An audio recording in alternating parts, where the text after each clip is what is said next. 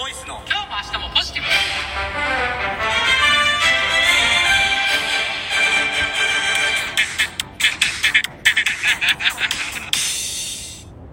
毎度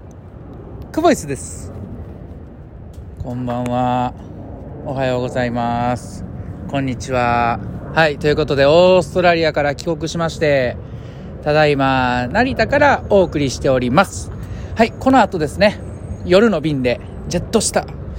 成田から関空まで行きまして、10時頃に関西国際空港に到着ということで、無事に日本入国できました。帰ってきました。はい、いやー、学び多い10日間でしたね、本当に。オーストラリアスイムキャンプということで、選手を7名、そしてコーチを3名連れて行って、で現地で学ぶということで、私も一緒に学ばせてもらったり、オーストラリアのですねアクティビティを楽しませてもらったりという、すごく濃厚なね10日間だったんですけども、はい、いやー、一人配信がですね10日間ほど続いてますけど、選手久保の一人配信からの、後半はですね、今週は私一人の一人配信ということで、2022年も明日一日残すところで、はい、もう2022年終わりますよ。2023年どんな年にしたいですか、皆さん。はい、じゃあそんなところで今日はちょっと小話はなしで、早速ね、今日の俺に言わせろ。はい、今日はですね、年末最後の収録ということで、言いたいことが一つあります。皆さんもどうでしょう、考えてみてください。今年漢字一文字で表すならっていうことで、はい、どうですか皆さん。漢字一文字で表すなら、12ヶ月ね、365日を振り返って、どんな1年でしたか。ちなみにですね、私は変化の変ですね、変わるっていう字をこの一文字にしたいと思います。はい、いろんな変わるがあった年だなっていうふうに感じてました。もちろんね、変化の変で、いろいろと変わったことがありましてね、昨年末からフリーランスでやり始めたものも、今年の9月には法人化するとか、それも大きな変化がありましたけども、その変わるという文字で、他にも大変というね、大変、なかなか大変な、1年間だったかなっていうふうに思うのと、他にもですね、変革っていう形で表現したいんですけども、いろいろね、新しい形に変えてみるとか、いろいろこう変革があったのかなって感じる部分がたくさんありました。はい、新しくね、グル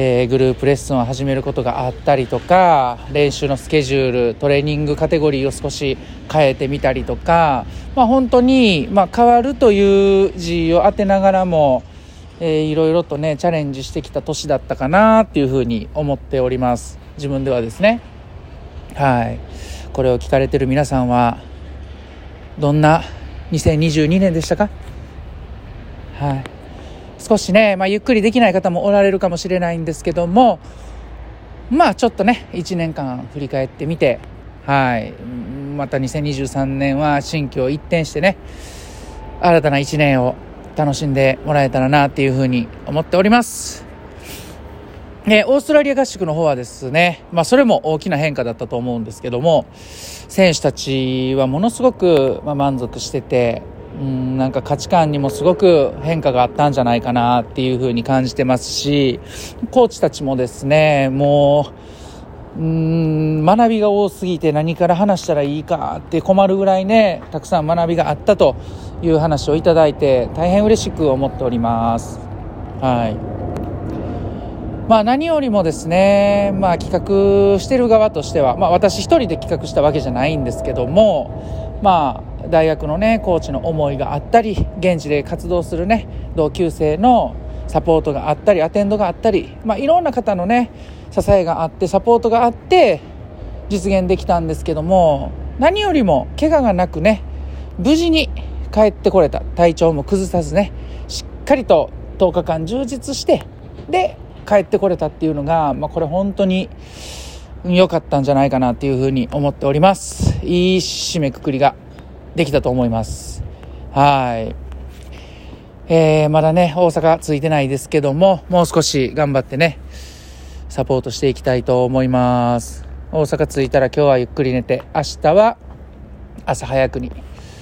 妻の実家の方に移動しまして、そこから1日2日ゆっくりして、過ごしたいなっていうふうに思ってます。はい、それでは本年ラストお便りいっときましょうか。おびんいらっしゃい。はい、ありがとうございます。2つ開けさせていただきました。ラジオネームブナリンさん、忙しい中配信ありがとうございます。コーチはオーストラリアから配信されているみたいですね。2つの配信聞きましたが、鳥の声が結構近くから聞こえて日本じゃないみたいに感じます。いや、オーストラリアですからね日本じゃないですからね。確かにその辺に鳥たくさんね飛んでてチュンチュン言うてましたよ。はい、外で外国語でなんかしてるって現地の人は思うのかな。コーチしながら勉強もしてるようなお話でしたね。パワーアップして久保さんのコーチに生かしてくださいねということで、応援してますをいただいてます。ありがとうございます。もちろんですよね。それ生かさないとね、それを生かさないと久保さんのね合宿ではなくて、そのオーストラリアに行ってるっていうのはこれね、それこそしっかり久保さんに生かせないとこれダメですからね。はい、しっかりと生かしていきたいと思いますよ。ところで久保さんはこれ聞いてくれてるのかな。久保さんは2022年を振り返ってどんな一文字やったんですかね。なんやろな、熱男の熱いっていう字なんかな。それとも、進む進化の進なのか、新しいの進なのかね、何なんですかね。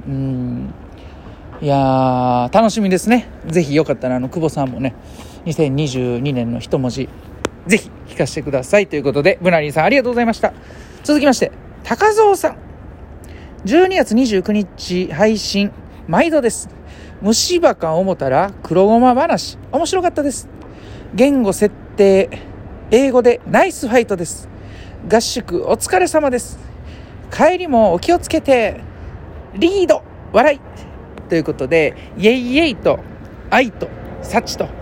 たくさんいただいております。ありがとうございます高蔵さんね。虫歯か思ったら黒ごまの話ね。はい、なかなかこう虫歯になったことがない現地で活躍してるねコーチの、笑い話だったんですけどもそれ確かに面白かったです黒ごまみたいですね言うてプッてつついたらほんまにごまやって言うてテンポも良かったしね、さすが天の女ですよ、ね、トークも上手で面白かったです、言語設定ね、はい、iPhone の設定言語のところね英語に変えたんでね、もう何書いてるのか分かんないですけども、はい、そうやってちょっとずつ英語に触れて慣れていこうかなって思ってます。はい、リードはあれですね、